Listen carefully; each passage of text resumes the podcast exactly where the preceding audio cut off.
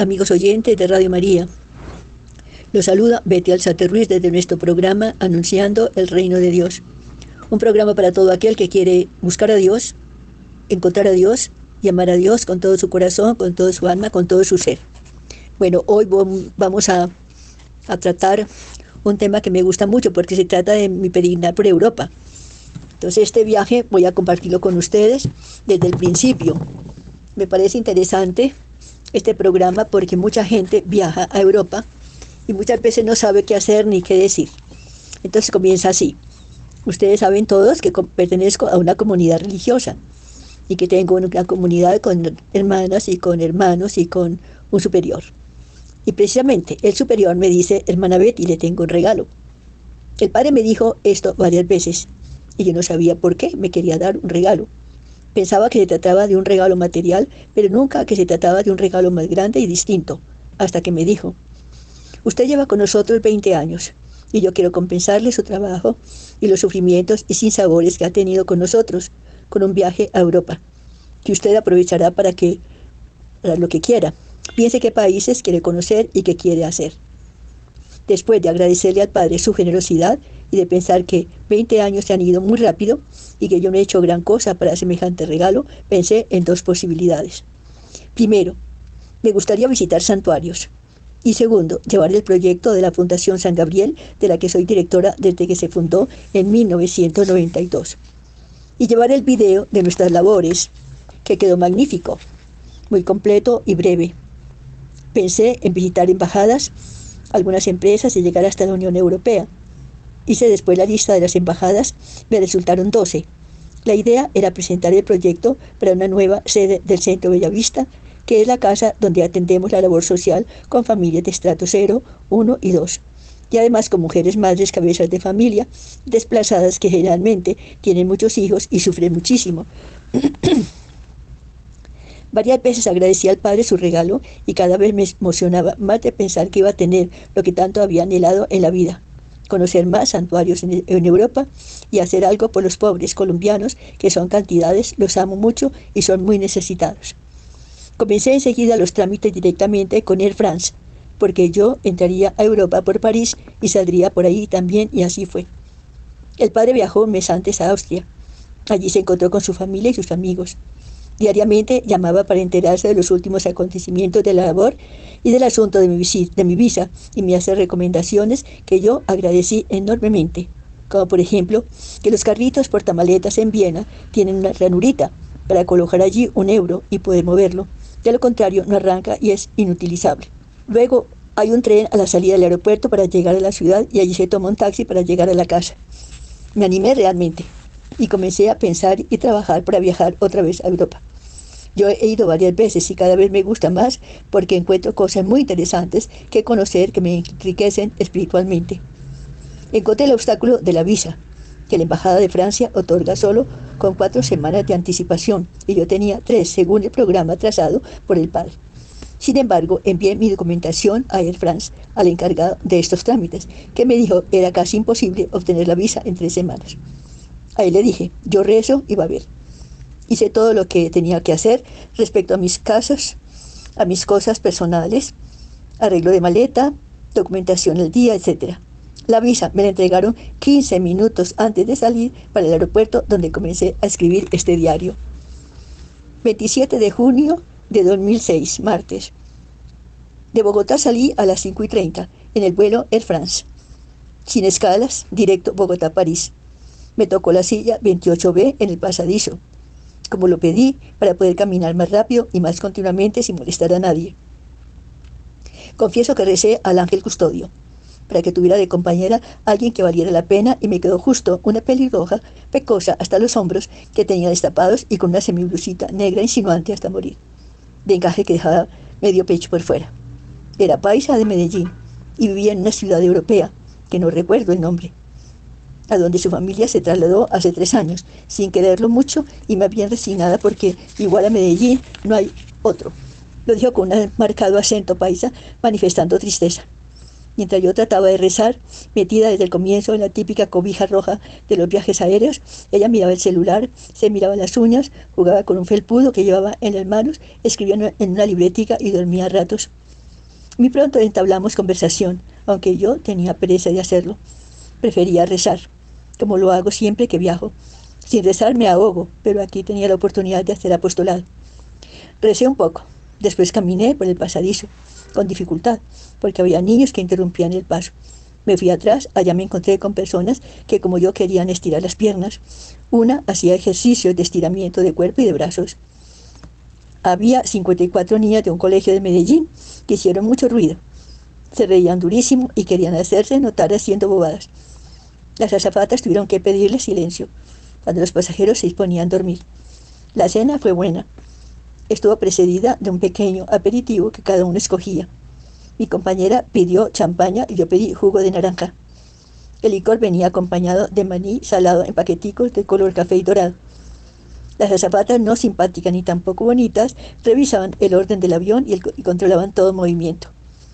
De pronto se apagaron las luces y en diez minutos todos dormían menos yo, que tengo un serio problema con el sueño, pues no duermo sino dos o tres horas. Cuando mejor me va, duermo cuatro horas. Aproveché el momento entonces para escribir estas notas. Después de cuatro o de tres o cuatro horas de oscuridad, las azafatas abrieron las cortinas del avión, encendieron las luces y nos sirvieron enseguida el desayuno, también muy bueno, que incluía huevo revuelto con granos de mazorca, trocitos de jamón y croissant. Había jugo y fruta, aparte del café o té, lo que cada uno quiera. Llegamos a París cumpliendo itinerario 10 y 30 del día 28 de junio. Temperatura 22 grados centígrados. En todo, el en todo el trayecto pude rezar un rosario y unas cuantas ejaculatorias nada más. Eso es nada en comparación con lo que rezo diariamente. Bajamos del avión por unas escaleras muy largas y empinadas. Tomamos el autobús que nos llevó al edificio del aeropuerto. Hacía mucho calor. Dar con la correa eléctrica del equipaje no fue fácil. Como el aeropuerto es tan grande y desconocido para mí, tuve sensación de perderme varias veces. De pronto me encontré con una pareja que venía en el avión y lo seguí pensando. Ellos también van a reclamar la maleta, pero se me pedían en un abrir y cerrar de ojos, así que opté por preguntar a todo el que tuviera escarapela de aeropuerto donde reclamar las maletas procedentes de Bogotá. Y todos me decían señalando un determinado lugar, 2D. Bajé la escalera eléctrica. Busqué con cierto nerviosismo la correa 2D, hasta que di por fin con la cinta ya casi desocupada. Como sabía que no me podían recoger, me encomendé al ángel custodio y salí del aeropuerto a tomar un taxi.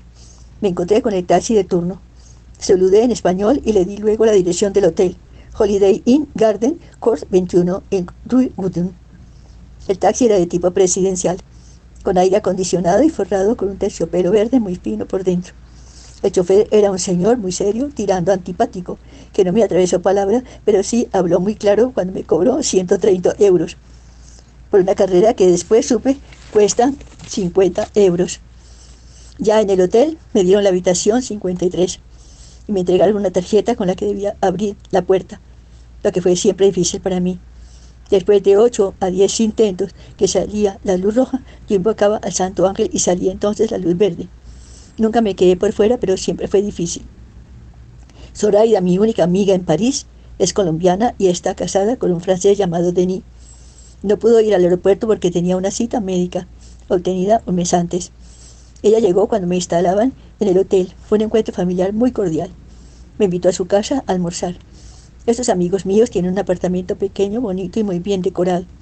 Lo primero que vi al abrir la puerta, Zoraida, fue un florero magníficamente hecho con girasoles gigantes sobre una consola flamenca. Luego serví un barco de colección en una mesa natural en el lado opuesto. Las cortinas de color amarillo pollito dan un aspecto juvenil y encantador a aquella sala comedor, dividida por una mesa de estilo español, donde hay portarretratos y adornos de cristal y plata. En la pared del comedor hay una bandeja y varios platos de vajillas chilena. En colores amarillos trataron como si fuera de la familia. Lo primero que hice fue descansar en la cama de François, el único hijo que tiene. Debo confesar que me sentía mareada de no haber pegado el ojo en toda la noche. Después de cenar fuimos a misa a la iglesia Santa Juana de Chantal. Una misa poco concurrida, oficiada en francés y con cantos religiosos muy sobrios y bonitos. Después me llevaron al hotel. Me acosté temprano pensando estoy en París y debo aprovechar al máximo. Al día siguiente me levanté temprano, desayuné en el hotel y salí a caminar buscando una iglesia católica, pero no lo encontré.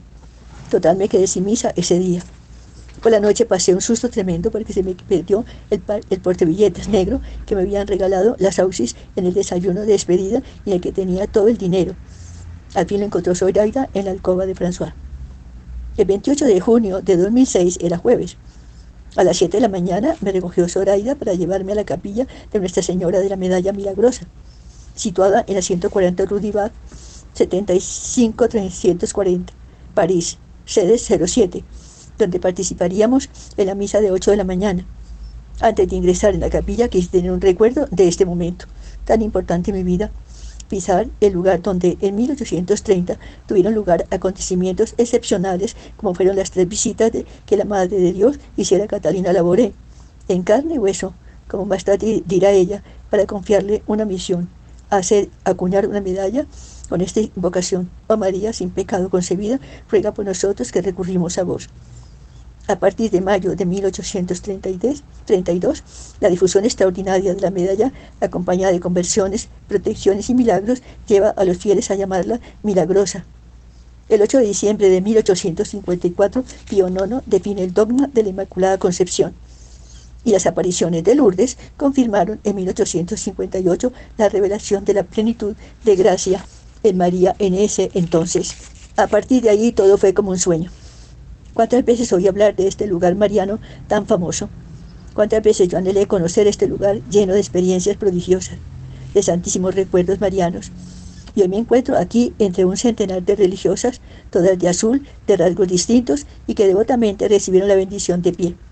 Antes de entrar tomé la cámara de fotográfica para tener un recuerdo inolvidable de este momento, tal vez irrepetible en mi vida, y le pedí a mi amiga Soraya me hiciera la foto que guardo con grato, con gran cariño. Me emocioné muchísimo al entrar en el recinto. Allí me tomó dos fotografías mi amiga. La capilla estaba llena de religiosas. Terminada una misa, nos quedamos otros miembros. El sacerdote daba la bendición solemne. Para mí muy emocionante celebrar el día 29 de junio, día de San Pedro y San Pablo, en la Medalla Milagrosa de París. Me despegaba los ojos del altar mayor que representa la aparición de la Santísima Virgen María a Caterina Laboré, rodeada de ángeles. Luego vi la Virgen con el mundo en sus manos y San José al lado izquierdo y la silla en la que se sentó la Virgen de color verde y de madera antigua muy gastada. Está cerca con un cordón amarillo, cercada con un cordón amarillo. Comenzó la Santa Misa, se llenó la capilla. Noté que la gente allí era muy devota y recogida. Lo celebraron cinco sacerdotes, dos de color, uno de ellos como enfermo. Allí tuvimos la segunda bendición solemne. Salí muy emocionada de haber estaba allí en un lugar donde estuvo sentada la Virgen María. Invité a desayunar a Zoraida en un pequeño restaurante. Luego me llevó a una casa de cambios donde cambié un poco de dinero. Después fui al hotel.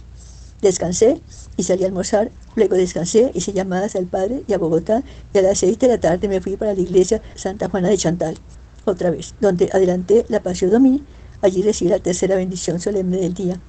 Por la noche, Denise me llevó con Zoraida y François a dar una vuelta por París. Había multitud de gente joven por todas partes. París de noche es como una película de colores. Imposible describir la alegría de los rostros, la velocidad de los automóviles, el canto de los estudiantes sentados enfrente de la Torre Eiffel. Algunos tocan guitarra y otros hacen fotos a los extranjeros y como yo estamos solo una noche allí. Como hace mucho calor, las ropas son muy ligeras. Los estudiantes cantan, hablan, toman jugos, refrescos, pasan de un lado para otro, en lo que se dice una enorme fiesta de la que hay que salir rápido. Cuando llegué al hotel hice la Pasio Domini hasta las 12 de la noche, como es costumbre en mi comunidad. Se trata de acompañar al Señor en Getsemaní los jueves por la noche y los viernes de 12 a 3 de la tarde. La acompañamos en su pasión y muerte en la cruz. Hacer la Pasio Domini en un hotel es muy distinto a hacerla en el unatorio o en una iglesia. Aquí lo que hay que hacer es recordar que la Santísima Trinidad está en nuestra alma en gracia y que si nos vamos al centro de nuestra alma, nos encontramos con el Padre, el Hijo y el Espíritu Santo, aguardándonos, llenos de ternura y amor, dispuestos a escucharnos para luego atender a nuestras peticiones y ruegos. No es fácil hacerlo al comienzo, pero cuando se logra tener esa presencia trinitaria en nuestra alma, el diálogo con las tres personas fluye sencillo, amoroso y tierno.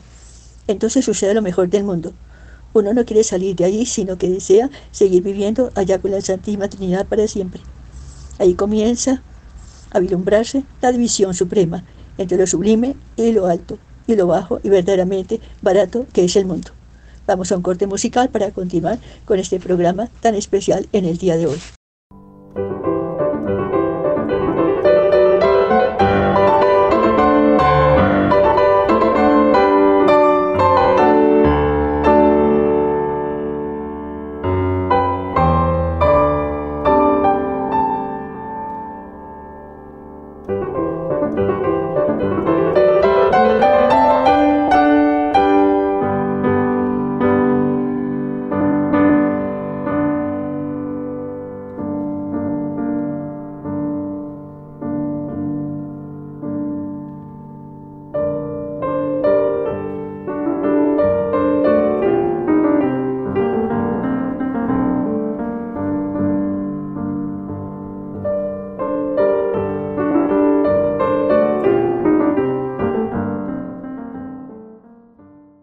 Julio 30 de 2006, viernes. Hoy a las 7 me llamaron de Bogotá. Primero habló Martica, después Paula y por último María Fernanda. Me alegré de escucharlas. Les pedí oración para no quedarme dormida en mi viaje a Lourdes. ¿Qué haré mañana? Pues perdería mucho tiempo y dinero. Viajo en tren. Soraya me recoge y desayunamos. Luego vamos a misa de nueve en una iglesia muy descuidada y triste. Después nos vamos en metro a Notre Dame. Allí llegamos como a las 12 y 30. Zoraida me deja haciendo la Pasio Domini del viernes. Me sitúa frente al sagrario y allí pasaron las horas muy rápido, demasiado rápido. El diálogo con el Señor sale fácil, sencillo, y a pesar de la multitud, no hay distracción porque es más fuerte lo que se vive dentro. Allí estoy como en un sueño, hasta las 3 de la tarde. Luego recorrí Notre Dame rápidamente sin detenerme en detalles. Salgo en pleno sol a pararme en la puerta principal donde quedé de encontrarme con Esperanza, mi amiga colombiana que trabaja en la embajada y con la que quedé de encontrarme para ir a tomar algo con ella. Llegó a las seis en punto. Pensé, ya es europea, porque los colombianos por raza llegan media hora más tarde. Esperanza es muy simpática e inteligente. Trabaja en la embajada hace tres años y ya habla francés. En un cafecito cercano a la basílica tomamos jugo con galletas que estaban viejas. Ella me contó algo de su vida y yo de la mía. Le dije las dos razones de mi viaje a Europa. Visitar santuarios y presentar el proyecto de la fundación que dirijo en Bogotá a bancos, instituciones y fundaciones y organizaciones internacionales, buscando ayuda para construir una sede. Prometió ayudarme y así lo hizo más tarde. Por cuestión de transporte, llegamos un poco tarde a la cita con Zoraida, en la iglesia San Juana de Chantal. Fuimos después a comer con Zoraida, Denise y François, para luego viajar por la noche a Lourdes, una de mis metas en este peregrinar por Europa. Salimos para la estación del tren en donde me ayudaron con todo, con la compra del tiquete por internet, con la maleta y con recomendaciones. El tren parte a las 11 de la noche, yo busco mi vagón. Son las 3 y 20 de la mañana. Voy en el vagón 3, puesto número 22. No me gustó por este cambio, por esto cambié de silla por la número 11. Aquí tengo manera de escribir, descansar, estirar los pies que están sumamente hinchados y si puedo, haré apostolado. Observo a mis compañeros de viaje, son muy pocos. Un señor mayor con gafas estilo boticario de pueblo, que desde que llegó lee periódicos viejos. Un joven que mira una mini computadora de tal manera que me da la impresión que está viendo algo pornográfico. Y una chica con piernas largas, muy moderna, con blue jean, rotos en la rodilla y desteñido en el trasero y pelo rubio recogido, que desde que llegó se encogió en su asiento y se durmió. Esos son mis vecinos en este viaje nocturno rumbo a Lourdes. Camino un rato, paso al vagón siguiente, toda la gente duerme, menos yo. Una chica que camina como yo por los vagones trata de hablarme en español y logra palabritas, aunque muy maldichas. Frío tener mucho bolsillo, no. No sé cómo le entendí que es protestante. Yo le digo que soy católica, me pregunta si traigo conmigo la Biblia. Yo le digo que sí, que la tengo en la maleta. ¿Y usted? Yo también tengo la mía en la maleta. Nos reímos. Descanso. Tengo frío. No tengo con qué arroparme. Faltan 20 minutos para las 6 de la mañana y aún faltan dos estaciones para llegar a Lourdes. Miro el reloj y son las 7 y 10 de la mañana. eso para que alguien me baje la maleta del portamaleta de arriba, pues soy pequeña y no alcanzo a agarrarla. Lo hace un señor. Rezo para que no tenga problemas al bajar. Tampoco los tuve.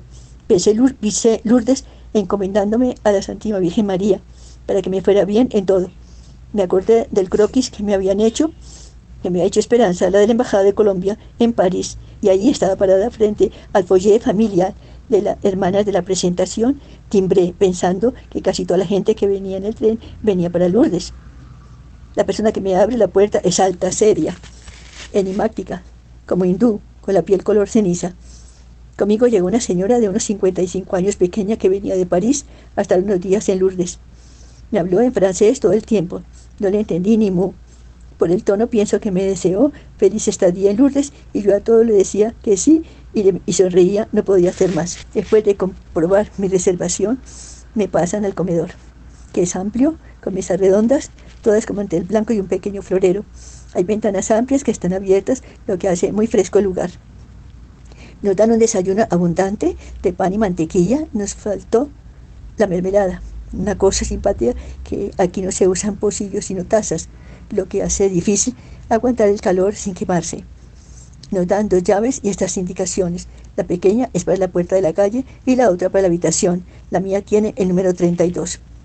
Entre mi habitación hay dos camas sencillas cubiertas con edredones blancos tejidos en lana, un escritorio, una lamparita y un crucifijo. La persona enigmática, sin decir palabra, me abre la toalé. Todo limpio, magníficamente ordenado, no hay ni toalla ni jabón. Después me las trajeron sin problema.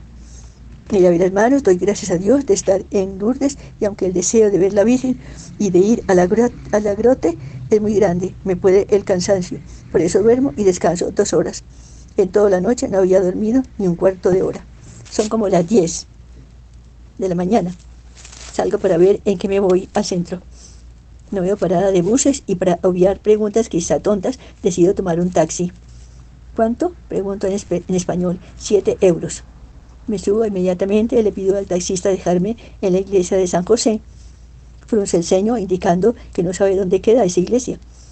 Antes de salir, la persona que me recibió me entregó un plegable con los horarios del 9 de abril, del 29 de octubre de 2006 y los distintos servicios de misas, rosarios, procesiones, adoración en el santuario, bendición de enfermos, vía crucis, confesiones, piscinas.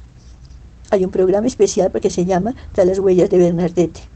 Se trata del Museo de Santa Bernardita, Casa Natal, Molino de Boli, calabozo, hospicio de iglesia parroquial del Sagrado Corazón, que tiene la pila bautismal de Santa Bernardita. Por supuesto que me interesa todo el programa, que está escrito en español. El chofer se ubicó y llegamos. Comienza mi programa en Lourdes, con la misa de las 11 y 15 de la mañana en la capilla de San José. El lugar es amplio, sobrio, preside una imagen de la Virgen y San José. No son figuras grandes, sino pequeñas.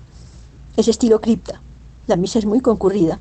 El sacerdote da instrucciones que celebran tres sacerdotes. Los cantos son todos muy conocidos, especialmente el pescador, que canta a todo pulmón. Yo entro de sombrero de paja amarilla clara. No me lo quito pensando que es más acertado quedarse con el sombrero que quitárselo. Una señora llora a mares. Salgo a la gruta. Hay muchísima gente por todas partes. Comentan hoy que hay más de un, millón, de un millón de personas. De razón que para todo hay que hacer cola. Y colas muy largas. Sobre todo la de las piscinas. Allá estoy como de la número 22 hacia la 1 de la tarde. Pero también a las 2 el padre que dirige el rezo del Santo Rosario lo hace en varios idiomas. Con él hay varias religiosas que complementan la, goma, la gama de, de idiomas. Tengo hambre y le pido a una española que me guarde el puesto mientras almuerzo algo. Busco un restaurante, entro en el primero y allá me, cobran 19,50 euros, lo que me parece un escándalo. Regreso a las piscinas y cuando lo hago quedo sorprendido de la cantidad de gente. Mi española no me guardó el puesto y creo que pasó entre los primeros. Yo entré a las 1 y 30 y salí casi a las 4. La expectativa de bañarse en la piscina de la Virgen es enorme. Una nunca se imagina lo que sucede dentro cuando le toca el turno. Lo hace sentarse un momento antes de hacerlo seguir. Ya adentro lo esperan cuatro señoras todas con uniforme blanco, sonríen todo el tiempo, son muy amables, te hacen señas de que te quite la ropa y a la vez te están cubriendo con una sábana blanca, así que no hay problema de que te vean. te extienden una especie de bata con abertura delante, como la que uno se pone cuando va al médico. Las señoras, las señoras te ayudan a quitar los zapatos, te dicen, baje usted las escalinatas, que son pocas. Dos señoras te ayudan a bajar las dos a las tres escalas y a sumergirse una vez en el agua, que impacta por lo frío. Al frente está la imagen de la Virgen de Lourdes. No deje de mirarlo y de hacer su petición. Te dicen, recójase, suméjase. Solo se permite una zambullida. Refresca enormemente el agua pues en ese momento hace un calor insoportable y el agua te da fuerza. Antes de entrar a la piscina, hay por todas partes letreros como este. Allá, sorgente, beber y lavarse. Ve a, a, beber y a lavarte en la fuente. Recojo una hojita de color anaranjado donde se lee, venga a la piscina de Lourdes para bañarse en el agua de la fuente que María hizo descubrir a Bernardete, bajo la tierra en el lado derecho de la roca de la gruta. De ahí pasó a tocar la roca. Se hace fila que a veces es interminable. Se pasa buscando, tocando con un pañuelo, un algodón o simplemente pasando la mano que después instintivamente se coloca sobre la frente, los ojos, la nariz o la boca, las rodillas o los pies.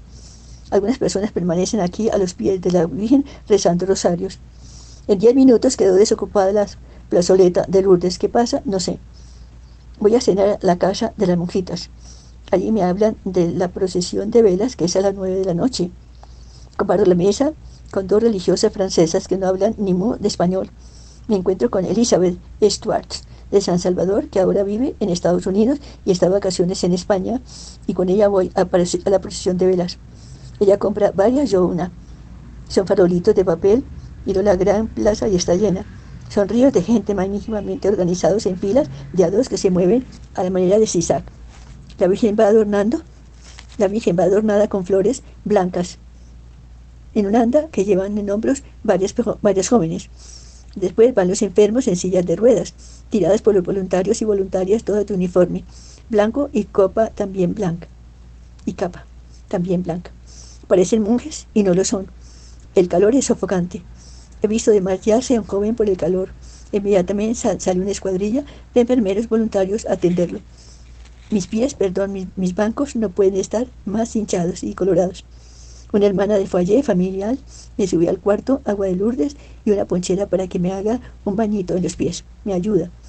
Continúo escribiendo la procesión impresionante. Se desea el Santo Rosario que se oye por distintos parlantes en la plaza. Es un río de gente el que se mueve magníficamente ordenado, todos con farol prendido en la mano. Es impresionante la devoción y la fe que despierta Nuestra Señora. He visto un joven como de 17 años, muy enfermo, riéndose siempre, mirando de lado y aplaudiendo. Son más de 50 enfermos en sillas de ruedas, muy organizadas también. Hay cantos marianos en varios idiomas. La universalidad se palpa en todo su esplendor. A veces se me forma un nudo en la garganta y voy poniendo mis intenciones al pie de la Santísima Virgen María, a quien amo con todo mi corazón y toda mi alma. A medida que avanza en la fila, voy recordando una a una las personas de la obra en Bogotá y los enfermos de otros países, rezo por los agonizantes de ese instante. La procesión comienza a las nueve de la noche y termina a las once. Y eso cada día. Me doy cuenta de que Lourdes vive una total entrega a la Santísima Virgen María y que la gente no tiene otra razón de estar ahí. Veo gente de todas partes, con rasgos diferentes, de color diferente y ropa diferente Emociona ver tanta fe como la que se ve aquí en Lourdes. Regresamos al Valle de Familia, en bus lleno el corazón del ambiente mariano que se respira en la ciudad. No paro de dar gracias a Dios, nuestro Señor, por la dicha de estar aquí. Gracia y merecida porque yo no he hecho nada para este regalo tan grande que es Lourdes. 3 de julio, lunes. La ventana de mi habitación está abierta y entra aire fresco, cosa rara en un lugar sin aire acondicionado. Rezo mis oraciones de la mañana y luego me arreglo y salgo a desayunar. Las hermanas colombianas, hay dos, son muy amables. Hay una venezolana sin hábito y las otras dos son también sin hábito. Ayer busqué la capilla para hacer mi visita al Santísimo Sacramento y me extrañé de verla desabandonada. No tiene el Santísimo. Supe después que las monjas de esta casa tienen, en su, capilla, tienen su capilla privada. Asisto a misa en español en la cripta de San José. Está completamente llena. Hay muchos niños muy simpáticos. Me di cuenta que hablan mucho. El sacerdote español insiste en el silencio, pero le hacen poco caso. Luego busco la confesión. Encuentro un pabellón que tiene un gran aviso que dice, Sacramento de la Reconciliación. Entro y encuentro que aquí hay un orden magnífico en cuanto a las confesiones, a los confesionarios que están al lado y lado. En la puerta está el nombre del sacerdote y el idioma en que confiesa. En la mitad hay bancos donde caben cuatro personas, nada más. Hay mucho silencio. Yo busco un sacerdote que hable español. Miro el nombre, Padre Santiago Alonso. Este es el mío, me digo. Leo con alegría español. Recojo un plegable que titula Sacramento de la Reconciliación. Allí nos dice que hemos de examinarnos bien de todo lo que hemos hecho en contra de los mandamientos de la ley de Dios, que hemos de arrepentirnos de haber ofendido a Dios y que hemos de pedirle perdón. También hay puntos para el examen de conciencia, el acto de contrición y oraciones de acción de gracias. Me confieso y hago la oración en ese mismo lugar, frente a una imagen de la Virgen de gran tamaño. Ahí mismo encuentro un matrimonio mayor descansando. La señora tiene los pies hinchados como yo y sudamares. No puede más con el calor. El señor, más tranquilo y fresco, busca algo para comer, me mira y con timidez se lleva a la boca un sándwich pequeño y después saca un juguito que toma de una vez. Salgo de allí y poco a poco subo a la iglesia de la Inmaculada. Camino muy despacio, porque los pies no me permiten hacerlo rápido. Están celebrando en inglés. La capilla está llena y un señor ayuda a su mujer a caminar porque no puede hacerlo sola. Esta vez pienso yo, los hombres son, están más fuertes que las mujeres, cosa poco común porque lo normal es que la mujer sea más fuerte que el hombre, aunque el título de fuerte se lo llevan ellos. Me voy a almorzar después al fallé. Descanso un rato y salgo nuevamente a grote. Allí duermo bien, hay mucho silencio. Después de almorzar tomo un taxi para ir hasta la casa natal de Bernadette. Se trata de la casa Molino de Boli, nombre del antiguo propietario donde Bernadette pasó 10 años felices. Vivió en él con sus padres, sus hermanos y su hermano, pero también con su abuelo, sus tíos y tías, sus primeros primos y primas. El padre Santiago me habló de una misa a las cinco y quince en la Inmaculada Concepción, allá me dirijo caminando muy despacio porque comienza a hacérseme una pequeña herida en el pie derecho. Voy rezando el rosario, jaculatorias o actos de amor. Me pongo metas altas, lo que me ayuda a esforzarme más y eso me gusta. Subo la escalera, que son muchas, y me exigen esfuerzo. Quiero tomar una foto de la cúpula que tengo enfrente, pero no lo logro porque el sol justo me da en la cara, lo que estropearía la foto. Llego allí, está el Padre Santiago y el Padre Dominico Español, que celebró esta mañana en la cripta de San José. Hay varias excursiones españolas. El Padre Santiago en la homilía cuenta el milagro de una curación personal gracias a la Santísima Virgen María. Terminada la misa, me voy a la gruta. Allí rezo el rosario de rodillas frente a la imagen de la Virgen y pienso en la alegría desconcertante de Bernadette viendo a la Virgen. Hay gente que llora cuando llega a este lugar después de recorrer miles de kilómetros para pisar esta tierra donde se han escrito páginas maravillosas con milagros portentosos, esta vez estaba esperando el suyo. Termino el rosario y me meto en la fila de los que tocan la roca. Veo algunas personas que esta mañana hicieron lo mismo conmigo. Después me voy al fallé. Es de día todavía. Ceno y descanso. Le pido a la hermana colombiana María Nelly que me acompañe a la estación a tomar el tren a las 11 de la noche para mi regreso a París. Qué lástima dejar Lourdes. Quisiera quedarme aquí muchos más días. La Virgen le roba a uno el corazón. No se le puede decir no. Le dije adiós con lágrimas en los ojos y no me la limpié para que así quedara más nítido en mí y para siempre la huella de este Lourdes inolvidable. Si no hubiera pedido ayuda a la hermana, habría sido muy difícil para mí correr con los pies como los tengo. Carga la maleta y el tren pitando para salir. Mi vagón es el número uno y yo voy pasando que ya no puedo más por el vagón 15. Me miro a los pies, le pido ayuda a mi ángel custodio y le digo, pilas, ángel, pilas. Y él me ayuda porque corro, respiro y corro. Llego extenuada, un señor se da cuenta de mi situación y me ayuda a subir al tren mientras la hermana me sube la maleta. Enseguida arranca el tren. Un minuto más y el tren me deja. Ya sentada en mi puesto, pienso, qué tontería lo que hicimos, fue una bobada. Uno entra al tren en el vagón 20 y por dentro camina 19 vagones. Eso es todo. Lo que importa es estar dentro. En mi vagón no hay compartimentos, solo hay una señora. Me siento incómoda porque me mira mucho, de arriba abajo Me mira los pies y adivino lo que dice, pobrecita. En ese instante me acordé de lo que pasó en un tren hace unos años cuando viajaba sola en Austria. Era época de vacaciones, por supuesto. El tren estaba abarrotado de gente que no se podía caminar. Era de noche y la gente dormía en los corredores. Para poder caminar había que pasar por encima de bicicletas, tules, esquí, etc. Busqué un compartimiento, compartimento, todos estaban llenos y solo uno estaba desocupado. Pensé qué suerte. Entré directo a la ventana sin mirar quién había allí. Me acomodé, recé mis oraciones de viaje y antes de mirar por la ventana miré más bien para la esquina, diagonal a mí junto a la puerta de entrada y que veo un loco desatado que manoteaba y hablaba muy pasito en alemán. Como me sentí incómoda, me propuse salir inmediatamente porque uno no sabe qué pasa con un loco enfrente, pero tenía que pasar muy cerca de él porque lo justo, él estaba cerca de la puerta. Salí rapidísimo encomendándome al ángel custodio. No pasó nada con el loco y yo me situé junto a uno en la ventana y allí estuve varias horas viendo pasar a grandes velocidades la naturaleza dormida. Di una vuelta por los vagones siguientes y encontré una silla vacía, lo que agarré inmediatamente. No tenía sueño. A veces despierto tan cansada como si no hubiera dormido nada. Me acomodé bien, quise escribir y sin darme cuenta el vagón estaba casi lleno. Al instante toda la gente dormía, menos yo.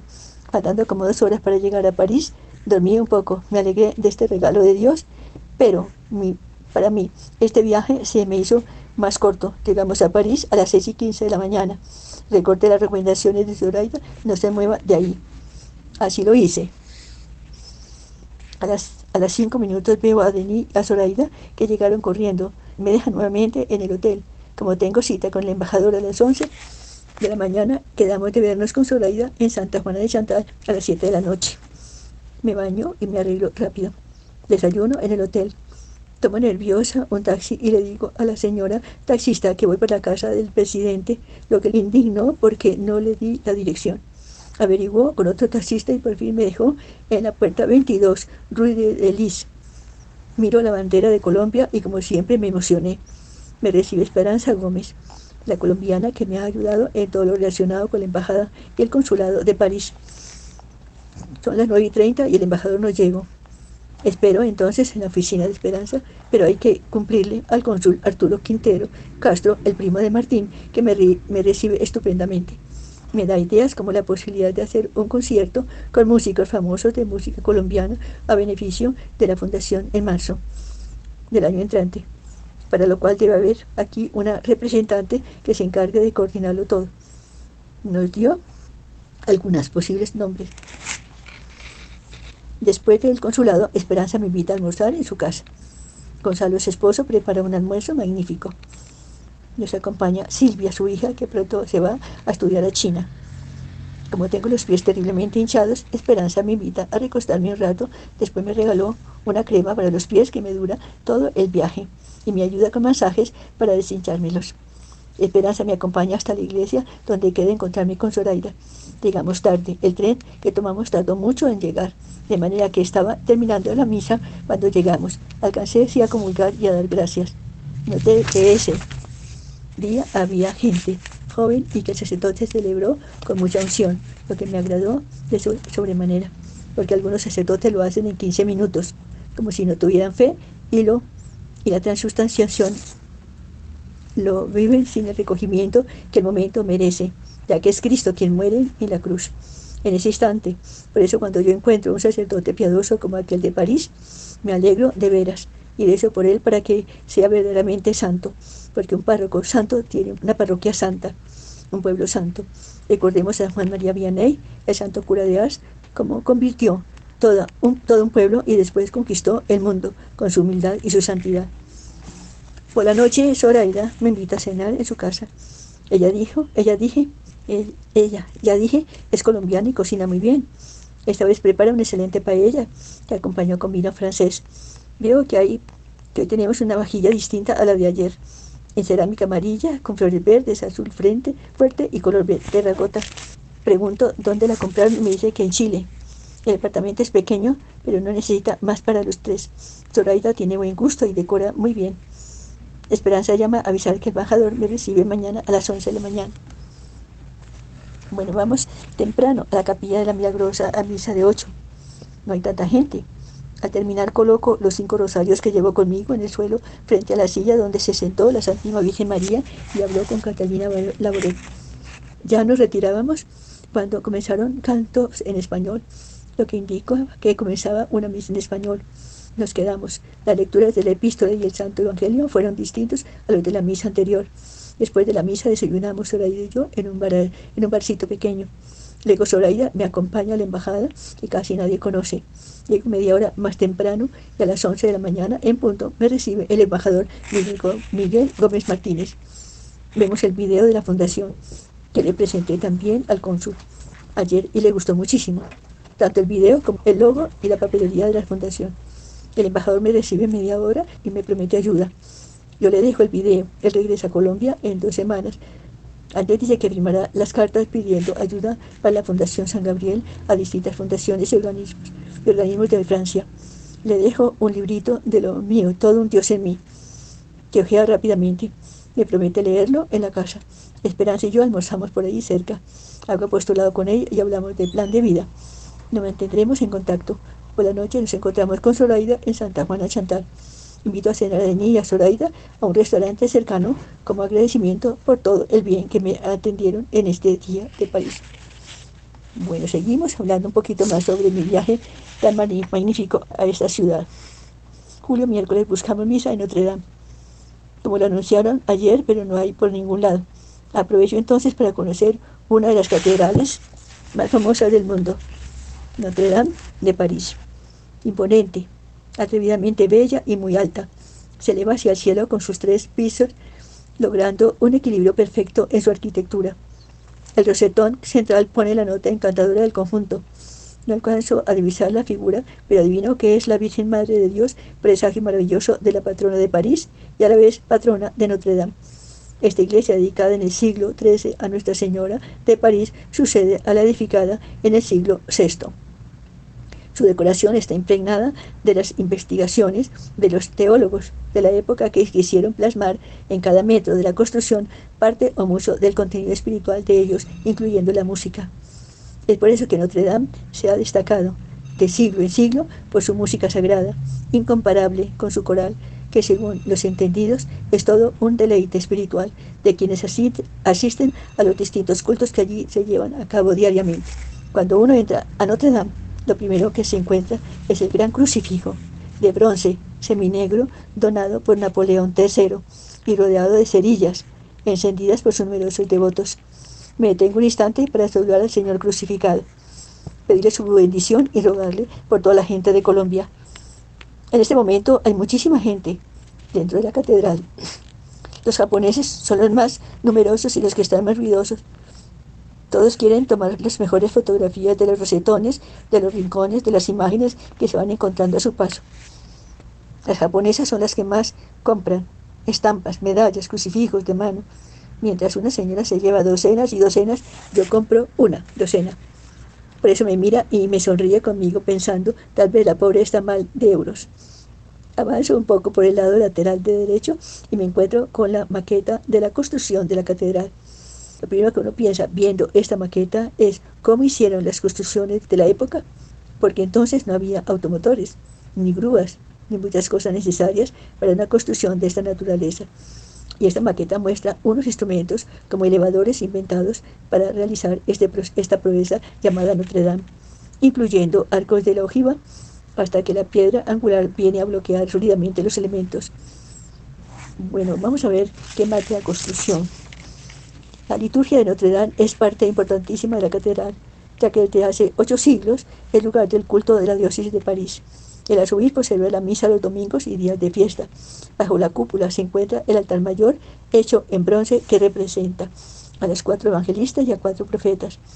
Sobre la silla episcopal están las tres figuras de San Denis y sus compañeros que recuerdan el primer obispo que llevó el evangelio a la isla de la Cité a costa de su propio martirio. Todos los días, antes de la misa vespertina, el oficio es cantado en las sillas de madera que corresponden al coro. La disposición de este fue modificado en el siglo XVII por Luis XIV para conmemorar la consagración que hizo su padre Luis XIII a la Madre de Cristo. Desde entonces se celebra en Francia la fiesta mariana el 15 de agosto, con gran solemnidad. La Cruz Dorada, Coutier 1993, que remata la pietad, proclama la fe cristiana de la resurrección de Cristo después de su muerte. La música, la música dentro del rosetón oeste, sobre una rica caja de estilo Luis XV, fue reconstruido el órgano actual por Cavaillé Cole, 1863-1868. Se le añadió después un órgano de coro Merkin, 1865. Bueno, vamos a ver más cositas de esta interesante visita que hice a París. Del baño de la catedral no lo vi por ninguna parte y de un momento a otro tuve necesidad de ir al baño. Por eso busqué inmediatamente algún recurso, pero no lo encontré. Caminando muy rápido hice un segundo recorrido buscando lo que tanto necesitaba. En ese momento tampoco lo encontré. Pensaba, ¿cómo se irá baño en francés? Porque en inglés se dice bathroom. De todos modos, no vi nada parecido dentro de la catedral. Por eso salí y caminé alrededor buscando el sitio que necesitaba, pero tampoco lo encontré. Opté entonces por atravesar la calle y entrar al primer restaurante que encontré. Pedí algo y busqué el baño que encontré, cosa era muy francés. Aproveché entonces para desayunar y salí inmediatamente para el Sagrado Corazón en medio de un calor insoportable. Me encontré con Zoraida en la puerta principal de la catedral. Ella no podía más del calor. Llevaba dos frascos de agua y me aconsejó que yo comprara el mío. Lo compré, pero al darme cuenta que se estaba agotando el agua en botella, compré dos. Tomamos un taxi que nos cobró más de lo debido. Soraya protestó en francés y Eni le contestó, dio las vueltas y se marchó. Bueno, llegamos hacia el mediodía, subimos en telesférico. Me preparé un poco para conocer otra joya arquitectónica y centro espiritual de París. El Santísimo estaba expuesto. Hice la visita al Santísimo Sacramento y después hice la oración. Se habla estupendamente con Dios en este ambiente de silencio y respeto. Aquí los turistas hablan menos y si hablan lo hacen en voz baja. Hay mil detalles de amor que se notan al instante. Hay profusión de flores en el altar. Las velas están parejas y recortadas, los manteles limpios y bien planchados. Todo es bello, todo es supuesto. Después supe que esto se debe a las monjas que tienen su monasterio en este mismo lugar. Hubo misa en, en francés y las monjas cantaron en gregoriano. Una de ellas, tal vez la más joven, fue la directora del coro. Terminada la misa, continué con mi oración que duró una hora exactamente. Y a mí pareció un instante. Me pregunté interiormente si yo me quedara aquí toda la vida. Claro que me quedaría. Si la gente supiera lo que es la comunicación con Dios, toda la gente haría oración. Si la gente supiera lo que es enamorarse del amor, no haría otra cosa que amar a Dios. Una hora duró mi oración a los pies del Señor, gozando su presencia y hablando con Él. Quise después conocer más detalladamente a la iglesia por teto y por eso le hice señas a Zoraida de que ya venía. Mi recorrido fue muy rápido. Al regresar Rosaida se reía de algo que yo no entendí en el primer momento. Después ya me dijo que cuando salí a recorrer el interior de la iglesia, mi ángel custodio había continuado haciendo los actos de amor que yo hacía en ese momento ante el Santísimo. Lo notó por el roso de las cuentas en el rosario, como hago yo siempre. Agradecí a mi ángel custodio su favor y le pedí lo siguiera haciendo. Salimos de allí a mediodía. Mis pies no pueden estar más hinchados. Creo que van a estallar. Los zapatos me oprimen el empeine. Así que pronto voy a tener heridas fuertes. Desde la altura del Sacré-Cœur, París se ve bellísimo. Recé al ángel custodio de la ciudad y recé por sus gentes. Después Zoraida me dijo, entremos un momento al San Andresito de París para que veas los precios. Entramos, mire faltas, chaquetas de verano y chalecos livianos. Hicimos algunas compras, almorzamos en McDonald's. Me llamó la atención un hombre muy gordísimo que almuerza continuamente pidiendo almuerzos a, los turistas. De pronto oímos una discusión. El señor era un extranjero. No era con un extranjero, sino con una señora empleada de París que le reta a trabajar. Haga como yo hago para poder comer, le dice un poco alterada. Como mañana salgo para Viena, organizamos a de yo los pormenores de la salida a las 6 y 15 de la mañana para llevarme al aeropuerto, pues Denise debe estar en el trabajo a las 8 y quede, esto queda lejos. Yo creo que aquí hemos dado una vista más o menos eh, clara, diría yo, de lo que fue mi viaje a Europa quería compartir con ustedes esta dicha que yo tuve en una época maravillosa en las que conocí París y pude hacer muchas oraciones en la Gruta de Lourdes. Bueno, hasta aquí mi programa de hoy. Recen ustedes por mí, que yo rezaré por ustedes. Gracias por escucharme y hasta la próxima semana, Dios mediante.